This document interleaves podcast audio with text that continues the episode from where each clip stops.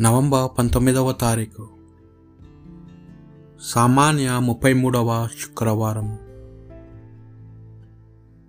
మొదటి పట్టణము. మక్కాపియల మొదటి గ్రంథము.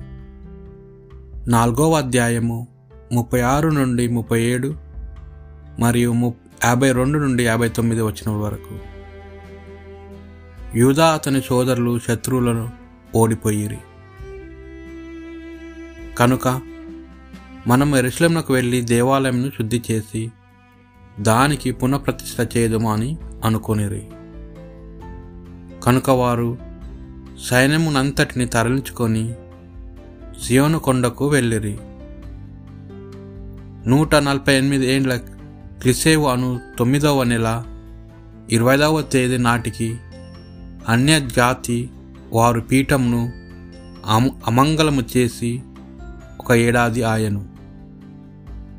ఆ దినమున ప్రజలు వేకువని లేచి తాము క్రొత్తగా నిర్మించిన పీఠము పైన ధర్మశాస్త్ర నియమమును ప్రకారము దహన బలిని అర్పించిరి. అన్యులచే అమంగళము గావింపబడిన అదే ఋతువును నందు అదే రోజున అదే సమయంలో వీణలు పిల్లన గ్రోవులు చిట్టి తాళములు మొదలైన వాద్యములతో గీతములు పాడుచు పీఠమునకు ప్రతిష్ఠ చేసిరి. ప్రజలెల్లరూ నేలపై సాగిలపడి తమకు విజయమును ప్రసాదించిన ప్రభువును ఆరాధించి శుతించిరి ఆ ప్రజలు పీఠమునకు ప్రతిష్ఠ చేసి ఎనిమిది రోజుల పాటు పండుగ చేసుకొనిరి. మిన్నులు ముట్టిన ఉత్సాహముతో దహన బలులు సమాధాన బలులు కృతజ్ఞతా బలులు అర్పించిరి. దేవాలయ ముఖద్వారమున బంగారు కిరీటములతో కవచములతోనూ అలంకించ అలంకరించిరి. ద్వారములను యాజకుల గృహములను పునర్నిర్మాణము చేసి వానికి తలుపులు బిగించిరి. అన్యజాతి వారి వలన కలిగిన అవమానము తీరిపోయినదని కనుక పెద్ద ఉత్సవము చేసుకొనిరి. అప్పుడు యూదా అతని సోదరులు ప్రజలెల్లరూ కలిసి ఈ నియమము చేసిరి. ప్రతి ఏడారు పీఠము ప్రతిష్టను పురస్కరించుకొని సంతోషముతో ఉత్సవము చేసుకునవలను. ఆ పండుగను కిష్టేవు నెల ఇరవై ఐదవ తారీఖుననే ప్రారంభించి ఏడు నాళ్ళు జరపవలను. ఇది ప్రభువాకు భక్తి కీర్తన. మహోన్నతుడమైన దేవా మేము మహిమానితమైన నీ నామమును కీర్తించుచున్నాము.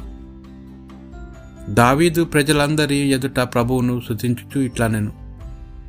మా పితరుడు ఇజ్రాయిలు దేవుడైన ప్రభు నీకు కీర్తి కలుగునుగాక మహోన్నతుడమైన దేవ మేము మహిమాన్వితమై నీ నామమును కీర్తించుచున్నాము. నీవు గనుడవు శక్తిమంతుడవు మహన్నీతుడవు తేజస్వివి ప్రభోవపేతుడవు మహోన్నతుడవైన దేవ మేము మహనిత్వమై నీ నామమును కీర్తించుచున్నాము. భూమాకాశములందరూ పశుకోటి అంతయు నీదే. నీవు సర్వభౌముడవు. అన్నిటి మీద సర్వాధికారివి. నరులకు ఎల్ల సిరి సంపదలను గౌరవములను దయచేవాడవు నీవే. మహోన్నతుడవైన దేవా మేము మహిమానితమైన నీ నామమును కీర్తించుచున్నాము. బలసాబ బల సామర్థ్యములతో నీవు స్వరమును పారి పరిపాలింతువు. ఎల్లరికీ ఘనతను బలమును ప్రసాదించుదగినది కూడా నీవే. మహోన్నతుడైన దేవ మేము మహిమానితమైన నీ నామమును కీర్తించుచున్నాము. పునీత లూకాసు గారు రాసిన సువార్త.